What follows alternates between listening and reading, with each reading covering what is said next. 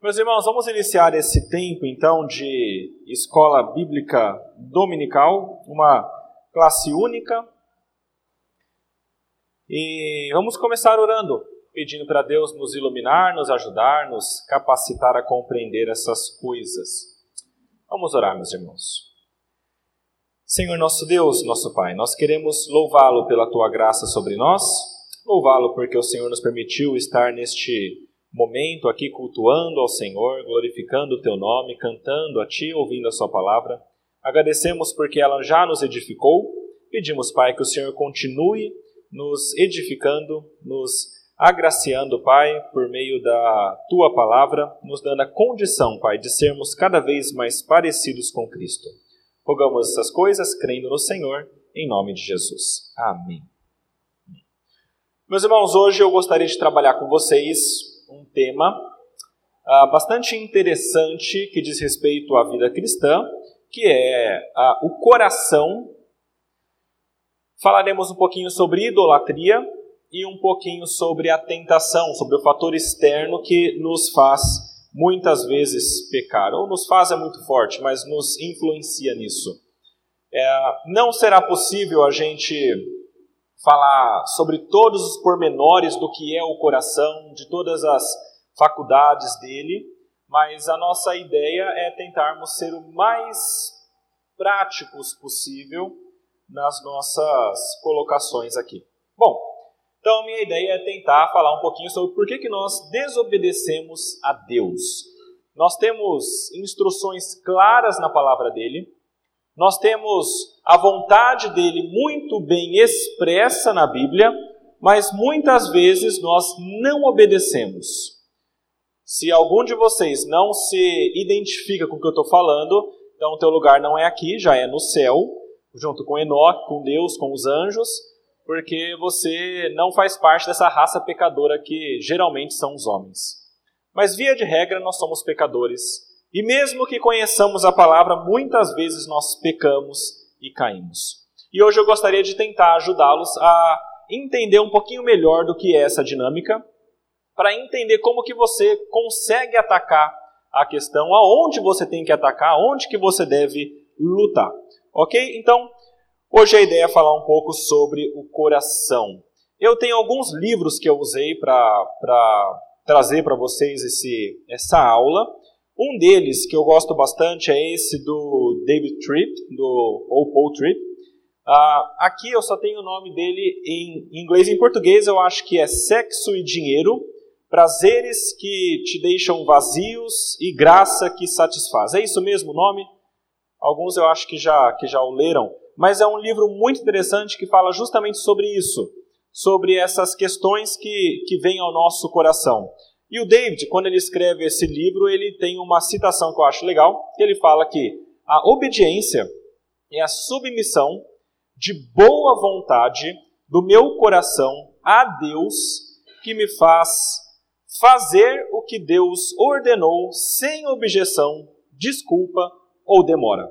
Isso é obediência, submissão, e é com boa vontade, e é do meu coração a Deus ah, que ele faz com que eu faça o que ele ordenou, mas sem objeção, sem desculpa e sem demora. Tá? Esse tipo de obediência é difícil. Existe aquela obediência forçada. Faça isso, não quero, não quero, não quero, mas tanto que você sofreu, você faz. Tá? Acontece. Ah, filho é mestre nisso, né? Faça isso, senão vai sofrer, vai apanhar, não sei o que, o filho vai e faz com a cara embirrada, mas faz. Não é esse tipo de obediência que Deus quer. A obediência que Deus quer é que ela é irrestrita, sem objeção, sem desculpa e sem demora. Isso requer o nosso coração voltado para Deus. É por isso que hoje eu gostaria de pensar com vocês sobre dois aspectos que dizem respeito à nossa obediência a Deus ou que nos levam à desobediência. Tem o aspecto interno, dentro de nós, e o aspecto externo, coisas que estão fora de nós. E eu vou passar um bom tempo falando do aspecto interno e depois explicar um pouquinho do externo e tentar trazer uma compreensão para os irmãos.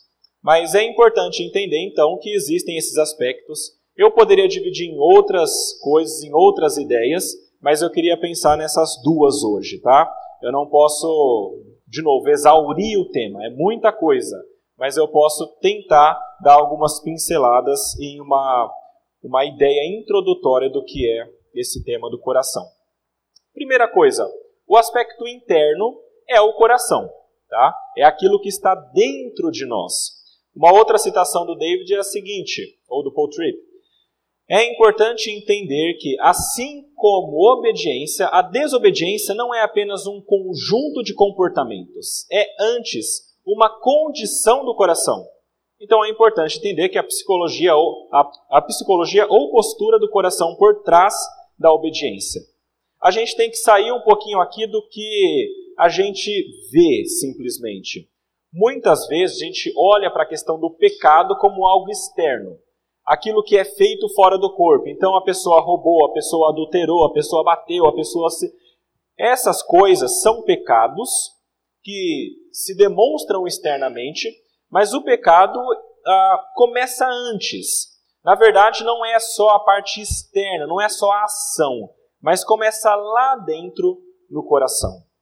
E aí essa essa dimensão que eu queria trazer para os irmãos pensarem um pouquinho hoje. E isso diz respeito ao coração. O coração é uma coisa tão importante na palavra de Deus, meus irmãos, que se você olhar rapidamente e contar, isso aqui eu digo porque eu não contei, mas eu vi ah, em, um, em um programa, mostra que a palavra coração aparece 850 vezes em 799 versículos. Ou seja, em toda a Bíblia você vai encontrar Deus falando sobre coração. Coração. Coração. E se ele fala tanto sobre coração, coração é importante. É uma questão que a gente tem que compreender melhor. E eu acho que nós muitas vezes não compreendemos muito bem. Então, na Bíblia, eu queria que a gente entendesse o que é o coração. A gente pensa muito sobre coração na questão de sentimento humano, né? É muito comum a gente ver ah, as pessoas falando sobre coração como um sentimento, né? Ah, só que o coração é muito mais do que apenas o sentimento humano. O coração ele tem diversas ideias da Bíblia. Uma delas é o físico, é claro. Então você vai ver lá na Bíblia ah, momentos em que a palavra fala sobre coração como o órgão físico. Tem alguns versículos que eu coloquei aqui, você pode depois verificar, mas esse tipo de coração não é o que a gente está tratando aqui. A gente quer falar sobre o coração aqui, ó, centro da personalidade humana. É ali aonde estão todas as coisas. Um dicionário bíblico, ele diz que o coração é a sede dos sentimentos, dos desejos e paixões, a sede do pensamento e do entendimento, a sede da vontade e o centro religioso para o qual Deus se volta. E tudo isso que determina a conduta moral. Então, a, o coração ele não é apenas um órgão e não é apenas algo que fala de sentimento, mas é algo que fala sobre o entendimento, sobre a vontade, sobre a religião, sobre os desejos, sobre as paixões, tudo está centrado no nosso coração. Por isso que é tão importante entender o que é esse coração. Olha só, alguns textos legais. Textos que falam que o nosso coração é a sede do sentimento, desejo e paixão. A gente tem lá em Atos 2, abre aí Atos 2, versículo 26. São vários textos que estão nesse sentido. Vamos ler um deles. Atos, no capítulo 2, versículo 26.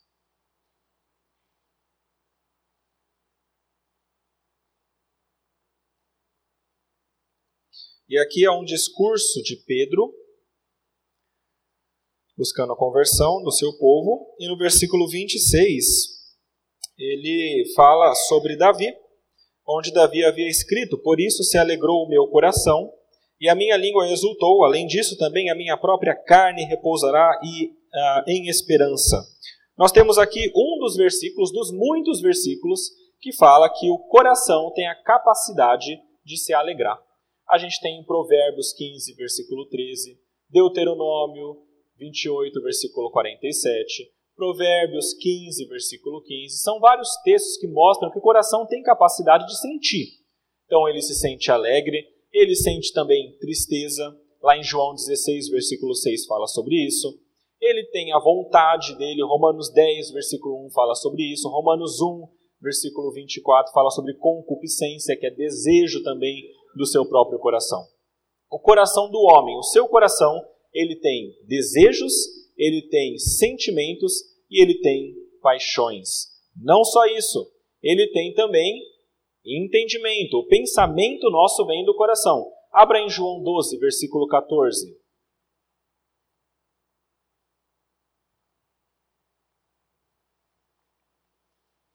João 12,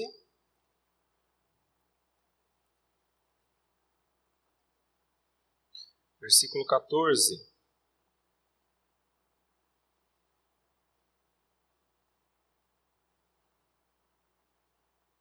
Eu espero muito que não seja essa, esse versículo. Acho que eu anotei errado. Vamos para o próximo, que esse aqui fala do jumentinho. Pois é. Uh, Atos 8, 22.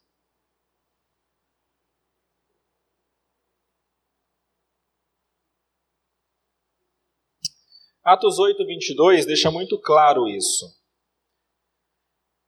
Está escrito o seguinte: Arrepende-te, pois, da tua maldade e roga ao Senhor, talvez te seja perdoado o intento do coração. Aqui falando de uma intenção que o coração tem, uma, um pensamento, ele, ele de fato pensa, ele de fato tem entendimento. Vamos ver Romanos 1, 21 também?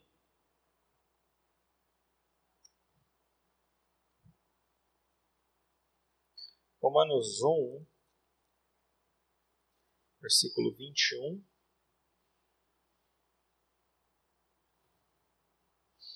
Esse aqui é um dos mais claros.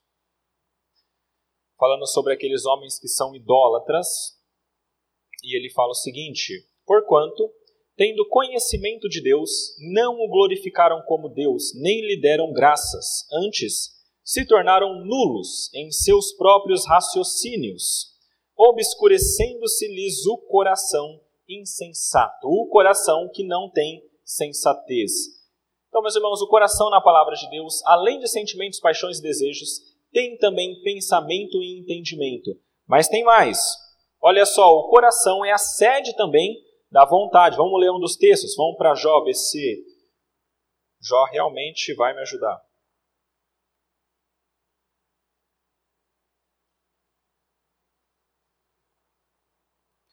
Jó 17, versículo 11. Fala sobre a vontade que vem do coração aspirações do coração. Diz assim: Os meus dias passaram e se malograram os meus propósitos, as aspirações do meu coração. Então, coloca propósitos e aspirações como coisas que vêm do nosso coração. Os outros versículos aí também vão falar a respeito disso. Isso aqui é só para a gente entender e ficar muito claro para a gente que o coração não é apenas um órgão, e não é apenas sobre emoção. Então, quando a gente fala sobre coração na Bíblia, a gente está falando sobre sentimento, desejo, pensamento e, acima de tudo, talvez o mais importante, sobre o centro religioso do homem. E esse talvez seja o ponto mais importante que a gente tem de pegar aqui. O coração, meus irmãos, é onde habita a fé, é o local em que Deus age diretamente a gente viu alguns textos que já mostram isso, mas tem um bem legal aqui em Efésios, capítulo 4, versículo 17 a 19. E ele fala o seguinte: é Paulo escrevendo: Isto, portanto, digo e no Senhor testifico que não mais andeis como também andam os gentios na vaidade dos vossos pensamentos, obscurecidos de entendimento, alheios à vida de Deus, por causa da ignorância em que vivem, pela dureza do seu coração os quais, tendo se tornado insensíveis, se entregaram à dissolução para com avidez cometerem toda sorte de impureza. Paulo aqui, meus irmãos, destaca que os homens ímpios, para cometerem todo tipo de impureza, para pecarem o máximo que eles puderem, então eles têm o coração endurecido, porque o coração é aquilo que se relaciona com Deus, é o centro religioso do homem. Quer ver um outro texto? Abre aí em João 12, versículo 40.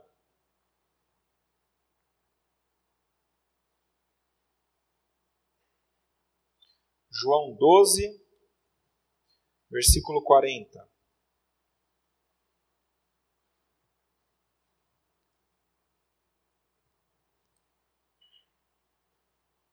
Está falando sobre uma profecia de Isaías. E no versículo 40, está falando o seguinte: Cegou-lhes os olhos e endureceu-lhes o coração, para que não vejam com os olhos, nem entendam com o coração, e se convertam e sejam por mim curados. João escreve que o coração é uma parte do ser humano que precisa ser mudada para que o homem seja convertido. Ele tem que ver, ele tem que compreender. Vê um outro texto aí, Marcos. Marcos no capítulo 11.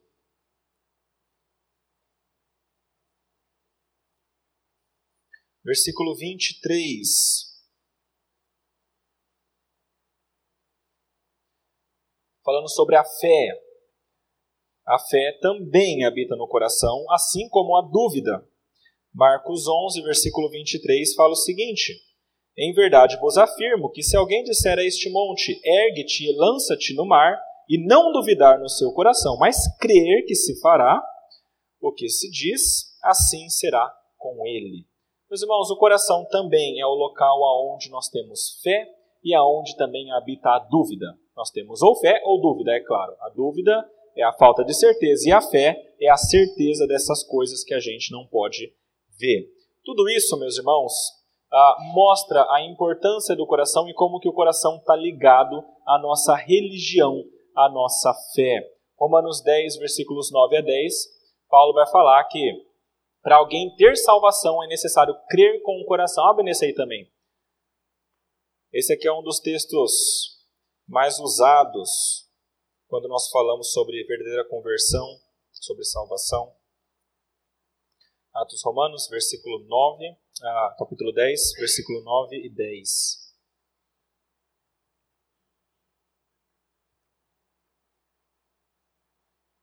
Paulo fala assim, Romanos 10, 9 e 10. Se com a tua boca confessares Jesus como Senhor, e em teu corações creres que Deus o ressuscitou dentre os mortos, será salvo. Ou seja, se você só falar com a boca, não interessa. Você precisa crer. E a sua fé tem que estar no seu coração, porque é dali que ela sai. Porque com o coração se crê para a justiça e com a boca se confessa a respeito da salvação. Meus irmãos, o coração é o nosso centro religioso. É ele que vai determinar aonde está a nossa fé e é ele que vai determinar o modo como nós nos comportamos, que na verdade é o ponto mais importante aqui. Mais uma citação aqui na, agora do Paulison. Paulison é um outro, um outro teólogo que escreveu coisas muito boas. Um dos livros dele é esse aqui, ó, Ídolos do Coração e Feira de Vaidades. Não sei se você consegue encontrá-lo ainda, é um livro antigo, eu acho que ele já está esgotado. Mas se você conseguir em algum sebo, em algum lugar, compra e lê e empresta para o teu irmão para ele ler também. Tá? Ah, esse livrinho aqui ele fala a respeito do coração como a dimensão da onde vem ah, os nossos desejos e a vontade do pecado. Então ele sai um pouco do externo e vai para o interior. E nesse livro ele fala o seguinte: o termo bíblico mais compreensível para aquilo que determina nossa direção de vida, comportamento e pensamentos. Isso é o nosso coração. Então o coração está longe de ser só um órgão, mas trata da parte mais interna do homem, que é também responsável pelo comportamento externo. Quer saber por que, que você faz tanta coisa que você não gostaria? Entenda teu coração. Essa é a ideia. Você precisa entender o que se passa dentro do seu coração. Outra definição legal aqui. Essa aqui é do Huckman, um outro teólogo. Nesse livro aqui, Saved by Grace, não fala só sobre coração, é uma das coisas que ele fala essa, mas ele fala que o coração na escritura é tido pelo núcleo interno da pessoa, o centro de todas as atividades, a fonte da qual todas as correntes das experiências mentais e espirituais fluem pensamentos, sentimentos, desejos, crença, oração, louvor e assim por diante. Tudo isso vem do coração. Ou seja, se teu coração está alinhado com Deus, vai fazer isso tudo certo. Se não estiver, você vai pecar a rodo. Essa é a ideia.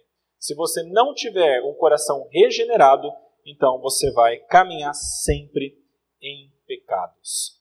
É por isso que nós falamos que o coração tem disposição, ele tem uma uma direção para a qual ele aponta.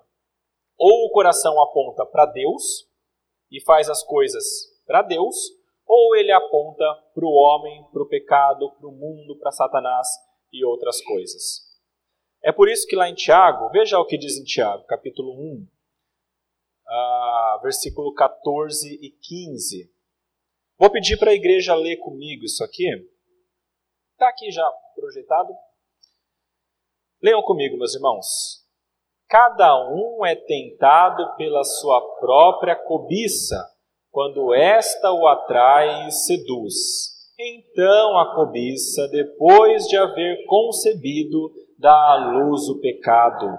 E o pecado, uma vez consumado, gera a morte. Aonde começa o pecado? Na cobiça. E aonde está a cobiça?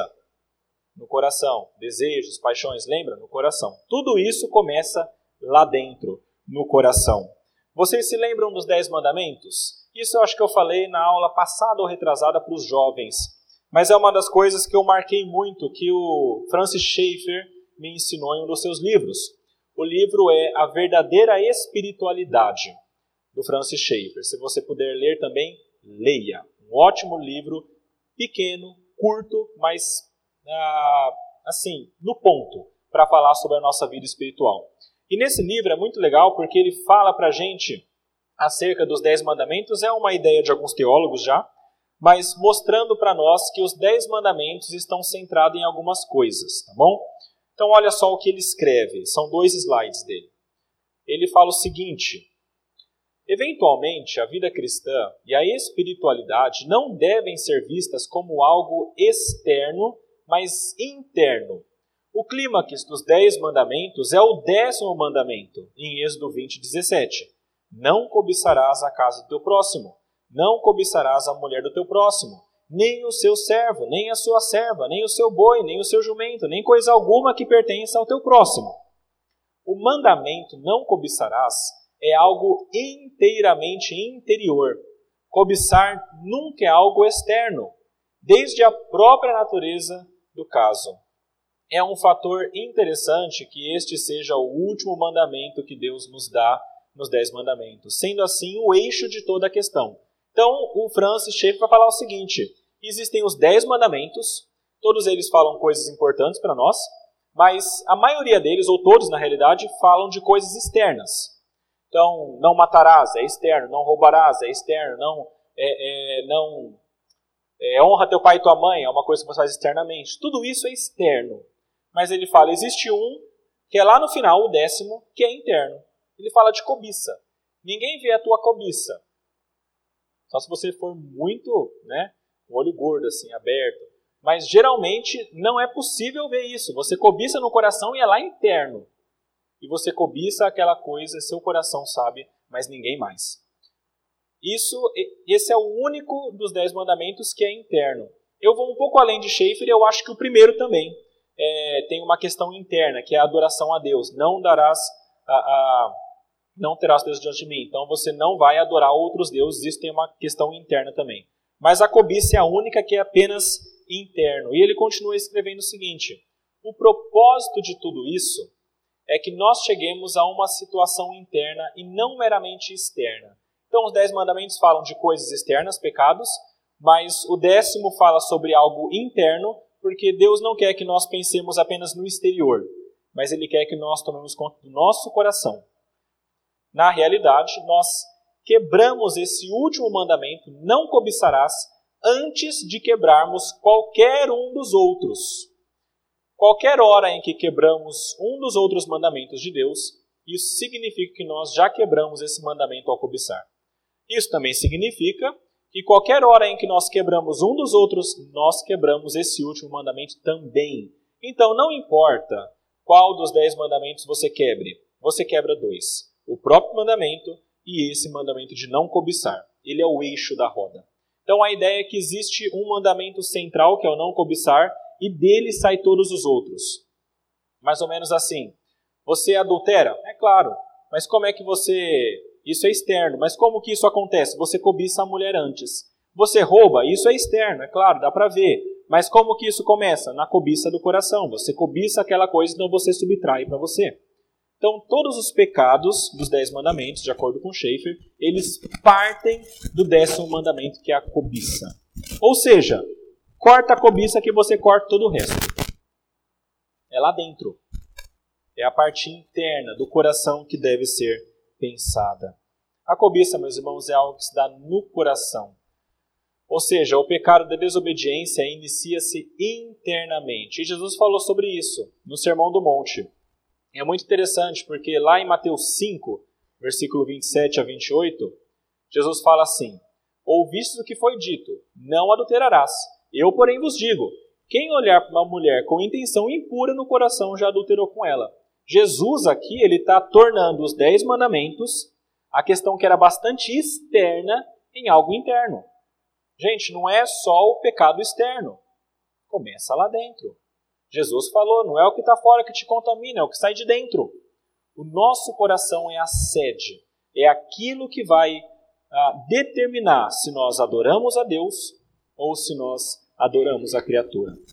E essa é a ideia. Salmo 119, versículo 36, eu acho muito interessante, porque o salmista escreve assim: Inclina-me o coração aos teus testemunhos e não a cobiça quando eu li esse versículo aqui, eu achei muito interessante, porque quando a gente pensa em uma, um salmo, e às vezes uma, uma literatura de, de poesia hebraica, muitas vezes tem aquela questão de, de ideias opostas. E aqui a gente tem duas ideias que são opostas colocadas pelo salmista: o testemunho e a cobiça. O que eu achei interessante aqui é porque o salmista coloca como que sendo o oposto da cobiça o testemunho ao Senhor, ou seja, o testemunho do Senhor, ou seja, aquilo que vem da palavra dele, aquilo que é a vontade dele. Então é assim: ou você cobiça no seu coração fazer essas coisas do mundo, coisas para você, uh, pecados em geral, ou então você adora ao Senhor, podemos colocar, uh, podemos colocar assim, desejando os testemunhos de Deus. Ou é uma coisa, ou é outra. Ou é a cobiça, ou é a palavra e a vontade de Deus. E essas duas coisas não podem estar juntas no seu coração. Elas estão, mas não deveriam, porque ninguém pode servir a dois senhores. É assim: se você se render à sua cobiça, você não vai se render aos testemunhos. Se você servir a um senhor, você não vai servir a outro. E é, é isso que a palavra chama de guerra entre carne e espírito. Gálatas 5, abre em Gálatas 5 aí. Fala sobre isso.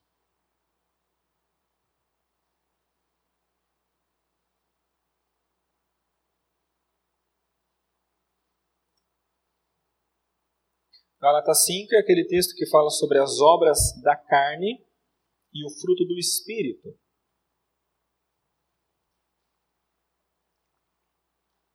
E versículo 16 e 17 vai falar sobre a carne contra o espírito, ou seja, a cobiça contra também os testemunhos, ou essa ideia de coisas do mundo contra coisas de Deus. E diz assim: Digo, porém, andai no espírito, e jamais satisfareis a concupiscência da carne, o desejo da carne. Porque a carne milita contra o espírito e o espírito contra a carne, porque são opostos entre si para que não façais o que porventura seja do vosso querer. Olha só, Paulo coloca que o desejo da carne é aquilo que nós desejamos. E existe uma guerra dentro de todo o cristão que é entre o espírito e entre a carne, entre os testemunhos de Deus e entre a nossa cobiça. E quando a cobiça ganha, os outros pecados todos daqueles dez mandamentos e muitos outros que decorrem deles acontecem. Mas tudo isso se inicia lá dentro. É a carne contra o espírito. E o coração, então, ele tem essas duas disposições. Ou ele aponta para a carne, ou ele aponta para o espírito. Os que se inclinam para a carne cogitam das coisas da carne, mas os que se inclinam para o espírito, das coisas do espírito. E essa inclinação, meus irmãos, ela é fundamental. Essas duas disposições são também chamadas na Bíblia de amor a Deus, ao Criador, e amor à criatura. Ou você ama a Deus e adora a Deus, ou você ama a criação apenas e adora a criação e coloca acima de Deus. Amor ao Criador e amor à criação. E eu estou entrando nesse aspecto porque eu vou entrar daqui a pouquinho em idolatria. Na verdade, como eu falei, o coração é o centro da nossa religião. E é o nosso coração que vai determinar se nós adoramos a Deus ou se nós adoramos a criatura. Se nós adoramos ao nosso Criador ou as coisas que Ele mesmo criou. O David Tripp, nesse mesmo livro do Sexo e Dinheiro, ele escreveu o seguinte: Você não pode amar a criação mais do que ama o Criador. Assim, você não pode ter o dinheiro como o tesouro que você deseja e, ao mesmo tempo, dizer a si mesmo que você está vivendo para ganhar os tesouros eternos do reino de Deus. Ou você ama um, ou você ama outro. E isso tem a ver com idolatria. Um filósofo chamado Fabiano Oliveira, ele escreveu algo muito interessante. Tem um artigo dele bem legal que chama-se Diagnosticando os Sintomas do Nosso Tempo, na parte 1, está na Fides Reformata, e ele escreve o seguinte, falando sobre o nosso coração estar voltado para Deus ou para outras coisas. O ser humano foi criado na suma dependência de amar a Deus, de forma absoluta, e de confiar em Sua palavra, de forma absoluta. Disso depende a sua plena realização. Então, a realização do homem depende plenamente de você amar e confiar absolutamente em Deus e na Sua palavra. Na queda, o homem abdicou voluntariamente dessas prerrogativas ao emancipar-se de Deus. Então, na queda, o homem falou: Não quero mais, eu não quero viver com Deus, eu quero sair disso. E de Sua palavra. Portanto, a partir de um campo de significado bíblico, é lícito afirmar que, preste atenção, um ídolo ou ídolos é tudo aquilo que o homem ama e confia de maneira suprema, tornando a sua plena realização dependente dele. Então é assim: Deus te criou para que você dependa plena e totalmente dele. Deus te criou para que você confie plena e totalmente nele e você o ame também plena e absolutamente. Quando você tira isso de Deus e coloca em outra coisa, isso é chamado de idolatria. Você criou um ídolo. E são muitos. Uh, Calvino disse que o coração do homem é uma fábrica de ídolos. Ele está certo. São muitas as vezes que nós criamos ídolos. E ídolos, na verdade, podem ser qualquer coisa. Uh, veja só aqui. Quando Deus nos cria, Ele coloca na gente uma noção de que ele existe e que nós, nós devemos nos relacionar com ele. É por isso que em todo lugar que você for, no mundo todo, ah, você vai sempre encontrar uma religião. Você vai para a tribo mais escondida que existir, no menor país do universo, e você vai encontrar ali uma tribo que se relaciona com algum deus que eles criaram porque eles nasceram com esse desejo dentro do coração de adorar alguma coisa. E até aqueles que dizem que não adoram a nada, no final das contas adoram a algo, a criatura. Ou é a ciência, ou é a si mesmo para conseguir coisas para si mesmo. De qualquer maneira, nós nos relacionamos e adoramos a coisas uh, porque nós precisamos adorar a Deus. João Calvino falou isso. Deus mesmo infundiu em todos certa noção de sua divina realidade. Uh, o homem precisa adorar algo. E a verdade é que, se não adorar a Deus, ele vai adorar a criatura. Só existem duas classes de coisas nesse mundo: Criador, criatura. Criador, criação. A sua adoração é ao Criador. Se não for, vai ser a criação. E na criação está tudo. Na criação está dinheiro, que é o mais conhecido. Na criação estão deuses em imagens de barro, porque o homem cria com o que Deus criou. Na criação está a sua família. Na criação está o seu relacionamento. Na criação está a sua satisfação própria. Na criação está tudo aquilo que não é o Criador. E todas essas coisas podem se tornar, em alguma maneira, um ídolo na sua vida. O ato de colocar o amor que se deve a Deus em qualquer outra coisa é chamado de idolatria e procede diretamente do coração. O homem é uma fábrica de ídolos. Da onde que vêm os ídolos? É mais ou menos assim. Qualquer coisa que você queira nesse mundo, se você quiser demais, vira um ídolo. Basicamente. Então é assim, eu quero uh, me casar. Ok, então, no tempo certo, se for da vontade de Deus, se casará. Não, mas eu quero muito me casar. Se for da vontade. Não, mas eu quero de qualquer jeito. Eu preciso. Se eu não tiver isso, eu vou ser infeliz a vida toda. Se eu não tiver isso, a minha vida acabou. Como é que eu vou viver sem me casar? Quando você fez isso, você acabou de tornar o casamento teu Deus. E é a mesma coisa com outras ideias. Dinheiro. Eu quero ter dinheiro. Legal. Não há mal nisso. Mas eu quero muito ter dinheiro. Okay? Eu estou disposto a fazer o que for necessário para ter dinheiro. Eu estou disposto a não ir na igreja mais, a trabalhar dia e noite. Eu estou disposto a pisar nos outros e não dar tempo para minha família. Virou um Deus na tua vida. Também o dinheiro. E as desculpas que nós damos são as, as mais mirabolantes e nós acreditamos. Mas veja só, tudo que nós desejamos, se nós desejarmos demais, vira um ídolo uh, é mais ou menos, talvez, é assim. Se você falar, eu gostaria de ter, tudo bem. Quando você fala, eu quero, então é um terreno perigoso. Se você fala, eu necessito, acabou para ti, tá? já está idolatrando alguma coisa. A necessidade que você acha que tem, preciso, eu necessito, se eu não tiver, eu não sou ninguém, por aí vai, se tornou um ídolo. Muito cuidado com esses desejos, que são coisas boas a princípio, muitas vezes, mas podem se tornar ídolos na sua vida. Então lembra do que Paulo falou: o amor ao dinheiro é a raiz de todos os males. O dinheiro é a raiz? Não. O que é a raiz dos males? O amor ao dinheiro, ou amor a qualquer outra coisa que você vai depositar a sua confiança. Porque esse amor deve estar em Deus. Isso é idolatria. E a palavra de Deus fala sobre isso em outros lugares também. Ezequiel 14 é muito interessante porque fala sobre isso. Ezequiel 14, versículo 3. Leiam comigo, os irmãos. Uh, Ezequiel 14, versículo 3. Está aqui projetado. Filho do homem, estes homens levantaram os seus ídolos dentro do seu coração tropeço para a iniquidade que sempre têm eles diante de si.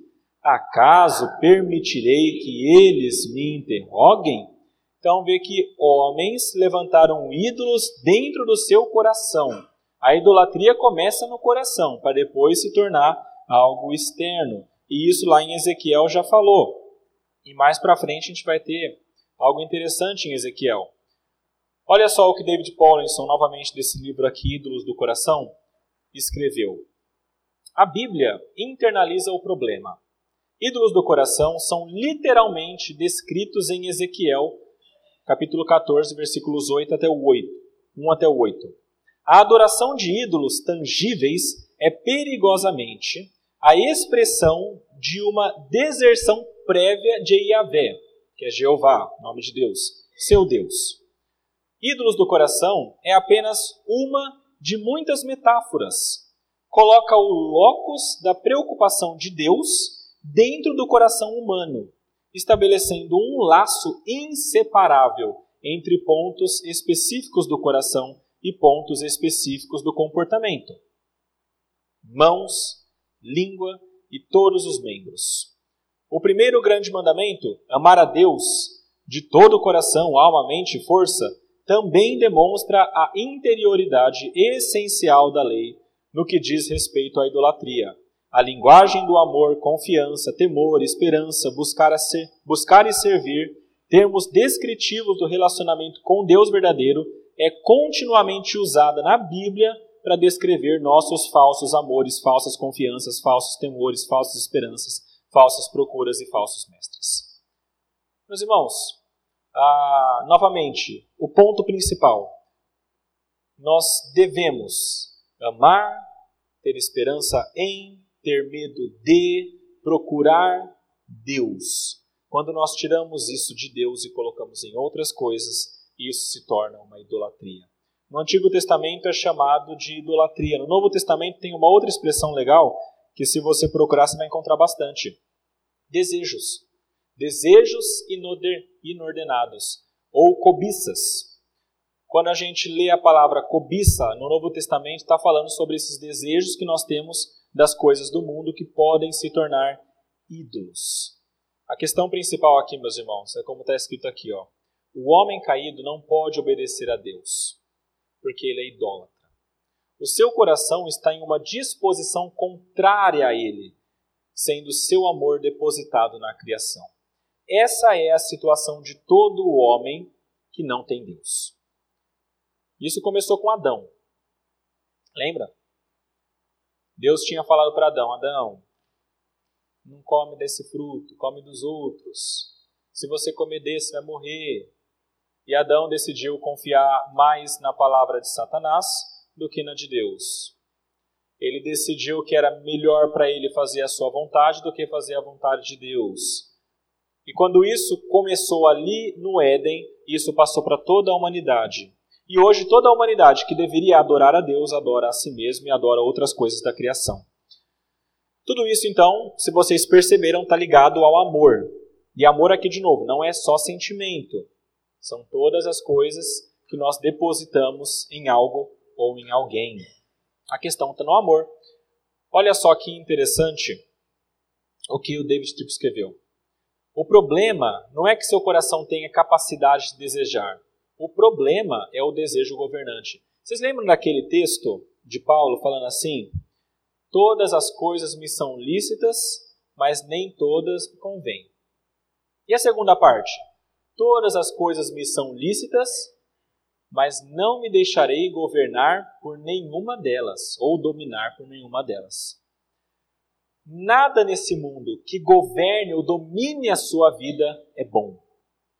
E o que dominar a tua vida é teu Deus. Interessante pensar, o que, que está adorando hoje em dia, né? Quando a gente começa a pensar o que está dominando a nossa vida, a gente começa a perceber o quanto que a gente é idólatra e o quanto que a gente deveria se arrepender disso e começar a adorar a Deus. Se o que domina a tua vida é o dinheiro, ou seja, tudo que você faz é por dinheiro, por falta ou por ter, é teu Deus. Se o que domina a tua vida é a saúde, porque você quer ter a saúde, é teu Deus. Se o que domina a tua vida é a família, então você faz tudo pela família, mas nada por Deus, família é o teu Deus.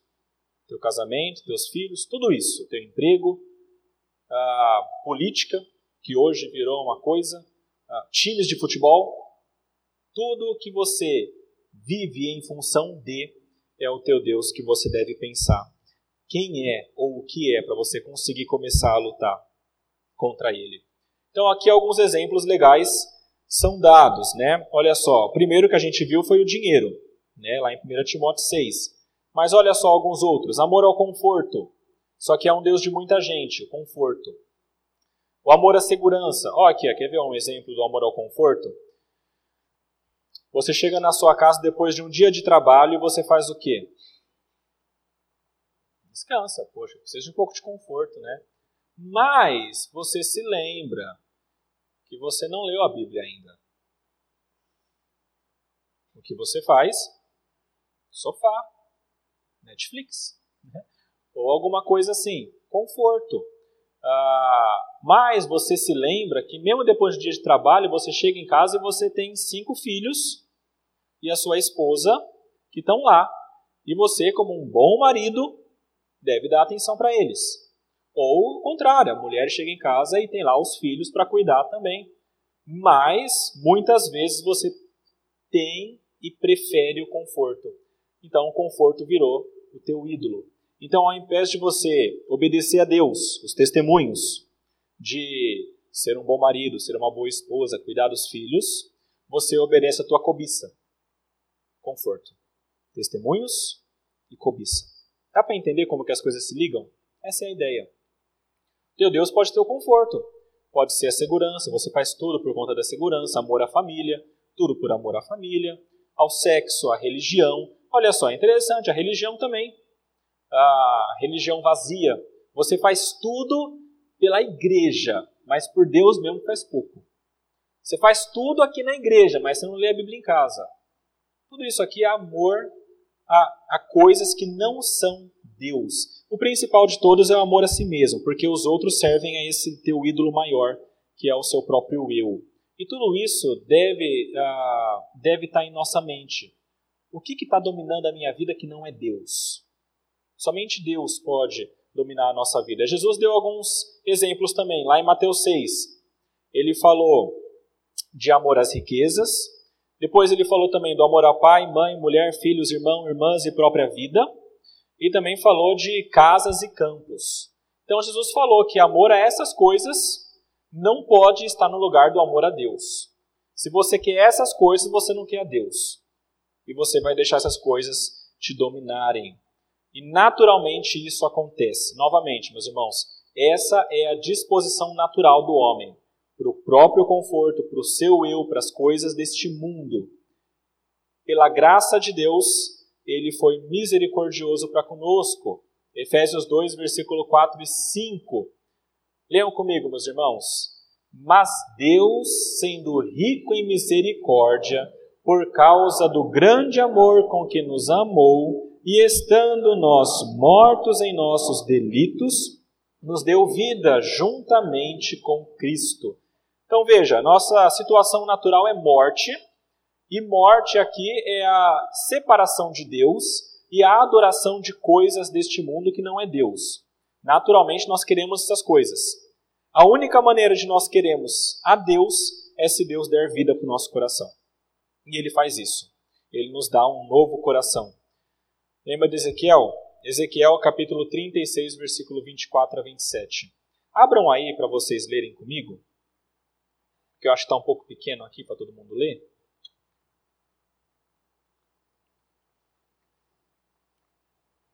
E esse texto aqui é bem interessante, porque fala sobre o coração de pedra, sobre a nossa criação de ídolos. O texto fala sobre idolatria. Ezequiel 36, versículos 24 a 27. Vamos ler de maneira alternada. Eu vou ler o primeiro, vocês o segundo, eu o terceiro assim por diante. Diz assim: Tomar-vos-ei de entre as nações, e vos congregarei de todos os países, e vos trarei para a vossa terra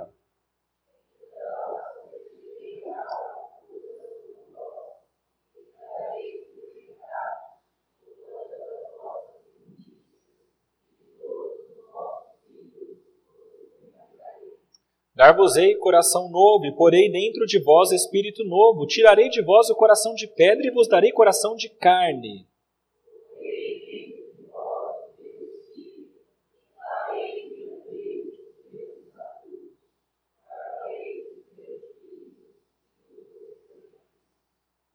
O que, que é essa água pura que vai ser jogada por cima do povo de Deus?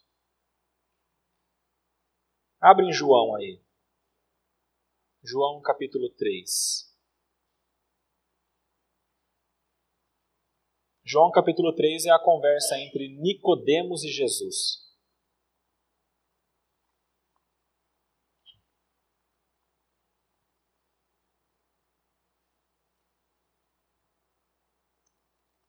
João capítulo 3, dos versículos 5 e 6 ele fala o seguinte: uh, Nicodemos pergunta como que pode um homem nascer de novo e tudo mais, e aí Jesus fala: Em verdade, em verdade te digo, quem não nascer da água e do Espírito não pode entrar no reino de Deus. O que é nascido da carne é carne, e o que é nascido do Espírito é Espírito. A palavra de Deus no Antigo Testamento fala sobre a vinda do Espírito Santo e do Messias como uma época onde há essa água pura e fala sobre a purificação que vem com a água. No Novo Testamento isso é retomado. Jesus fala por duas vezes em João a respeito disso. Lá em João 4 ele fala que ele é a fonte da água viva, que vai dar essa água para satisfazer e, e, e para dar a vida eterna. E lá em João 7 também, onde ele fala que quem crer nele, do seu interior fluirão rios de água viva. Essa água que vem da parte de Deus nesse sentido é o Espírito Santo. O Espírito Santo vem e, pela graça de Deus, atua no nosso coração, retira o coração de pedra e coloca o coração de carne.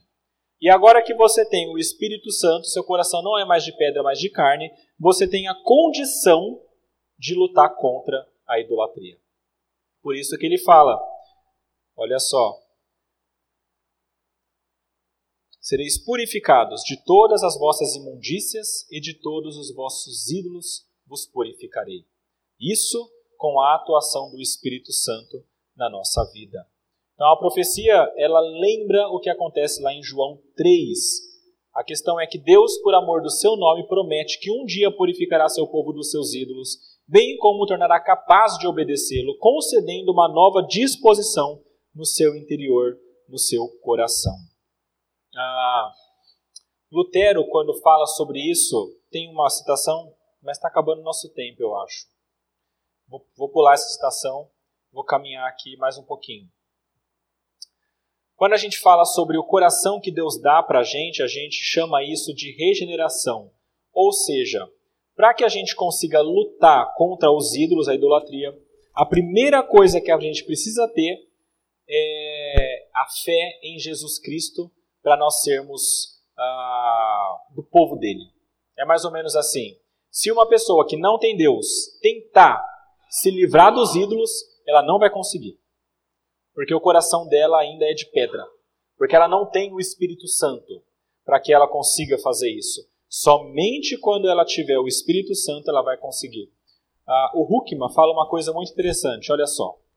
Isso aqui é a ideia do quanto Deus trabalha e quanto nós trabalhamos nós devemos afirmar fortemente que a regeneração, no sentido no qual nós estivemos discutindo, como a implantação de nova vida espiritual, não é um ato no qual seres humanos cooperam com Deus. Ou seja, é Deus quem faz e somente Deus. É Ele que vai dar vida no seu coração. Regeneração, em outras palavras, é monergista.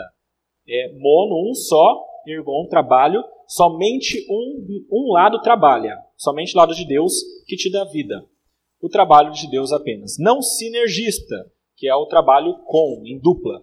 Algo que é completado por Deus e o homem, a homem e Deus trabalham juntos. Então é só Deus que dá a vida nova. No entanto, uma coisa é importante você entender. Você é idólatra e você adora as outras coisas e não a Deus.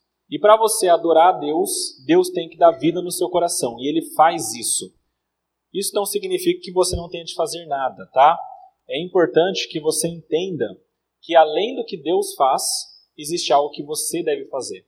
E isso não pode ser esquecido. Eu acho que muitas vezes nós deixamos isso passar. Ah, quando nós recebemos a vida nova de Deus, Ele nos dá a condição de vivermos uma vida santa. Mas isso depende grande parte de como que nós reagimos a isso.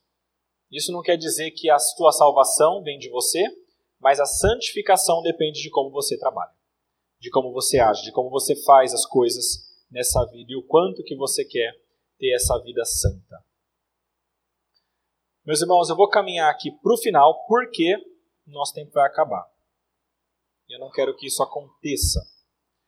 Então, eu vou chegar aqui apenas nesse slide aqui para a gente conseguir finalizar. Olha só.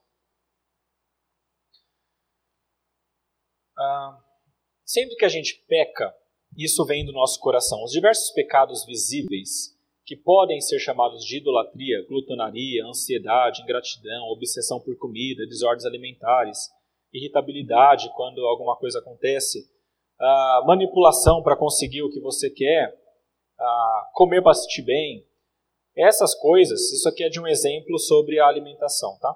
São subprodutos dos ídolos que retêm o meu coração. Então, sempre que um ídolo tiver dominando o meu coração, eu vou ter alguma, alguma ação externa que vai demonstrar isso. E essa atuação, essa ação externa, são todo tipo, todos os tipos de comportamentos problemáticos que a gente tem na vida. Então, todo tipo de comportamento problemático que é pecaminoso, isso vem do nosso coração e diz respeito a Deus. É por isso que a gente fala que para que você consiga ter uma vida plena e boa nesse mundo, você precisa de Deus e precisa da palavra de Deus te guiando. Agora, como foi falado aqui, tudo isso começa no coração. Tem duas coisas importantes para você entender aqui. Primeira, para você começar a lutar, você tem que ser crente, ou seja, ter recebido o coração novo. E para você lutar, você tem que vigiar. E você tem uma ação sua a ser feita. Mateus 26, 41 fala: Vigiai e orai, para que não entreis em tentação. O espírito, na verdade, está pronto, mas a carne é fraca. Se você simplesmente achar que porque você é crente você não vai caminhar pela idolatria, está errado. Você ser crente te dá a condição de lutar. E agora, como crente, você deve fazer isso. Eu vou só dar uma pincelada nisso aqui, porque é importante. E encerro, não vou passar tudo. Meus irmãos, existe um problema muito grande quando nós pecamos, que é o fato de nós uh, colocarmos a culpa do nosso pecado nas coisas. E isso é o fator externo. Por exemplo, tem aquele ditado que fala que a ocasião faz o ladrão. Já viram isso, né? Ou seja, se eu deixar aqui 500 reais e alguém que está com dificuldade em casa ou não tiver comida, a família passando necessidade, essa pessoa vem aqui e vai pegar os 500 reais porque é a ocasião que está fazendo com que ela faça isso. Essa ocasião a gente chama biblicamente de tentação. Quando aparece uma tentação, isso faz com que nós caminhemos para cometer o pecado. O problema maior disso é a gente colocar na tentação a, a culpa principal de tudo. É mais ou menos assim: o cara veio aqui, pegou 500 reais e falou, também deixou 500 reais aí dando sopa, é claro que eu peguei. Ou seja, a culpa não é minha que eu sou ladrão. A culpa é do outro que deixou o dinheiro. Dá para entender a questão? É mais ou menos assim. Tem a parte externa. São, são influências.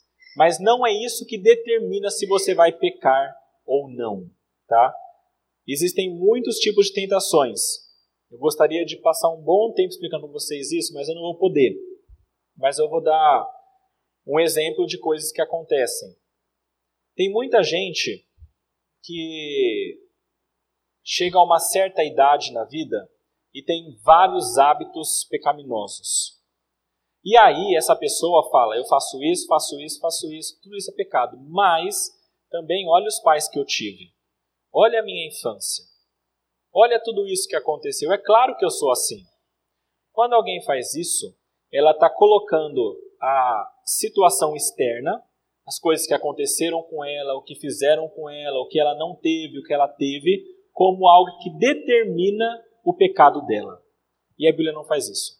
A palavra de Deus mostra que o pecado vem do coração e da cobiça, e os fatores externos apenas influenciam. Ou seja, nada do que acontece fora de você vai te forçar a pecar. E você não se engane com isso. Não deixe essa mentira de Satanás de que o outro é culpado, de que as coisas é, conspiraram para isso, de que você não teve escolha, de que você não teve como escapar. Não deixe essa mentira te fazer cair e continuar no pecado. Entenda, se você pecou, a culpa é toda do teu coração. A situação externa apenas auxilia. Eu queria terminar só lendo as primeiras linhas daqui. sobre a tentação. Primeiro, as tentações, o fator externo, além do coração, nunca vem de Deus. O texto de Tiago fala isso. Segundo, o cristão não está mais acorrentado ao pecado de modo que, de modo que ele pode resistir à tentação. Então ninguém pode falar que eu fui tentado e não pude resistir. É mentira. Se você é tentado, você pode resistir porque Deus te dá a condição para fazer isso. Terceiro, nenhuma tentação é irresistível, tá bom? 1 Coríntios 10, 13 fala que não tem tentação que não é humana, mas Deus sempre dá um modo de você escapar dela. E quarto, e eu termino aqui, considerando tudo isso, nenhuma tentação é desculpa plausível para você desobedecer a Deus. Deixa eu terminar esse, esse tempo com vocês, meus irmãos, aqui, concluindo com essas perguntas. Queria que você pensasse um pouco na tua vida e é claro que talvez você não chegue a uma conclusão aqui, mas talvez em casa você pense melhor. Que desejo que te domina? O que, que você quer tanto, mas tanto, que você vive em função disso? O que, que você quer tanto que você está disposto a pisar nos outros para conseguir? Ou disposto a não fazer as coisas para Deus? Dinheiro, comida, pessoas, ideias, padrões de vida, família, o que, o que desse mundo criado que você quer muito e que domina a tua vida. Isso é o teu Deus. Você tem sido mais dominado por eles ou por Deus? Quanto tempo você gasta com eles, buscando essas coisas? E quanto tempo você gasta com Deus, buscando a Deus? Isso mostra muito do teu coração. Outra pergunta: você recebeu já um novo coração? Novamente, se você não é crente, você não vai conseguir fazer isso. Primeira coisa, creia em Cristo. Entenda que Ele é teu Salvador. E aí você vai ter de fato a condição de lutar. Se você não for crente, é impossível. Mais uma pergunta: você está lutando contra os pecados ou você ainda continua se enganando com as desculpas? Ou seja, a culpa é do outro, a culpa é do sistema, a culpa é da situação externa, a culpa é da sociedade, a culpa é do país, do meu pai, da minha mãe, do meu esposo, do meu filho, da minha mãe. A culpa é de quem? Entenda isso. Não se engane com desculpas. Se você tem pecado, a culpa é tua, do teu coração. E é ali que você deve atacar e não os outros.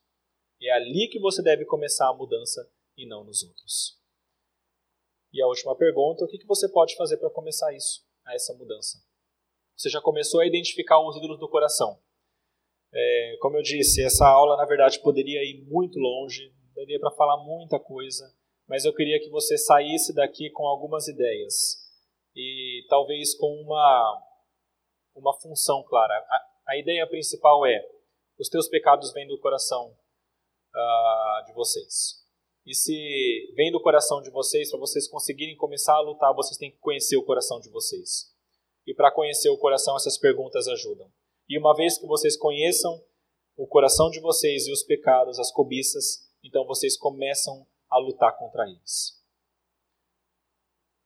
Queria falar muito ainda, mas que Deus nos abençoe e nos ajude a caminhar da maneira que Ele deseja. Já passamos um pouco da hora, vamos fazer uma oração e pedir para Deus nos abençoar. Senhor nosso Deus, nosso Pai, como é bom nós vermos na Sua palavra que o Senhor, na Tua graça, nos deu o teu Santo Espírito, nos dando uma vida nova, um coração novo para lutarmos contra a idolatria. Pedimos que o Senhor nos ajude a identificarmos os ídolos que habitam em nosso coração e, identificando estes ídolos, nós possamos lutar contra eles e adorar ao Senhor somente. Que o nosso amor seja colocado somente no Senhor, assim como a segurança, assim como o conforto, tudo que nós achamos que precisamos, que nós compreendamos que não precisamos precisamos de Ti. Ajuda-nos, Pai, a sermos satisfeitos no Senhor e buscar as coisas dos alto, do alto, do Senhor, dos céus, e não deste mundo. Capacita cada irmão dessa igreja a fazer isso e a ter uma vida que agrada ao Senhor. Dá a vida e dá também a força e a condição de lutar contra os ídolos, e assim ter uma vida que não é cheia de pecados, mas uma vida virtuosa, que agrada e louva ao teu nome. Agradecemos por tudo que o Senhor tem feito. Em nome de Jesus. Amém.